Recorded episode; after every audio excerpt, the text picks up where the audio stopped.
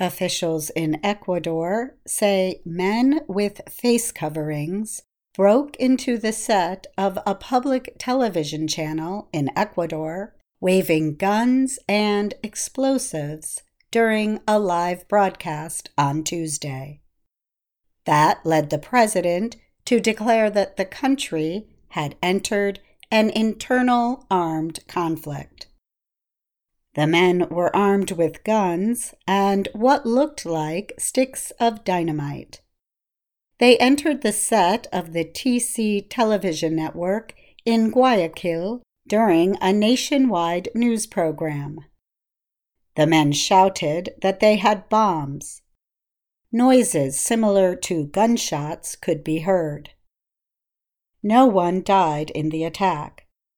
Officials later said all the 13 intruders had been arrested and would face terrorism charges.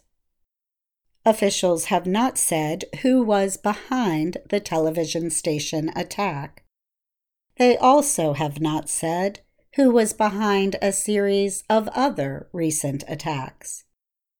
But the violent incidents followed the escapes from prison of two leaders of Ecuador's most powerful drug gangs. President Daniel Noboa on Monday declared a national state of emergency. The measure lets officials suspend people's rights and use the military in places like prisons. The government has not said how many attacks have taken place since Los Choneros gang leader Adolfo Macias was found missing from his low security prison cell Sunday. He was supposed to be moved to a high security facility that day. On Tuesday, Ecuadorian officials announced that another gang leader, Fabricio Colon Pico, of the Los Lobos group, had escaped from prison. Colon Pico was captured on Friday as part of a kidnapping investigation. He has also been accused of trying to murder one of the nation's lead prosecutors. Other attacks have included an explosion near the house of the president of the National Justice Court. On Monday night, four police officers were kidnapped. Will Freeman is a political expert at the Council on Foreign Relations. He said gangs in Ecuador have assassinated a presidential candidate and set off car bombs in front of government buildings in the past.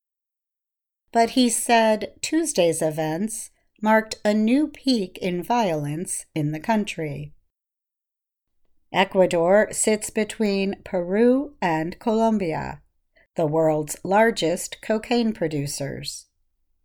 In recent years, Ecuador has become a key passage point for cocaine. Much of the violence in the country comes as drug gangs fight each other and the government for control of ports and smuggling points. Freeman said that Ecuador's government will have to find ways to control prisons, where gang leaders continue to run their operations. It might have to consider extraditing some of the top criminal leaders to the United States.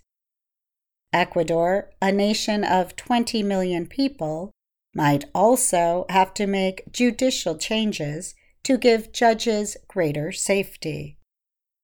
If these guys can storm a TV station or kill a presidential candidate, you as a judge will not go up against them without promises of safety, Freeman said. Los Choneros is one of the gangs that officials consider responsible for the increase in violence. It reached a new level of violence last year with the assassination of presidential candidate Fernando Villavicencio. Officials say the gang has links with Mexico's Sinaloa cartel. The whereabouts of Macias are unknown. Prosecutors opened an investigation and charged two guards in connection with his apparent escape. But neither the police, the prison system, nor the federal government confirmed whether the prisoner fled the facility or might be hiding in it. In February of 2013, he escaped from a high security facility but was recaptured weeks later. I'm Katie Weaver.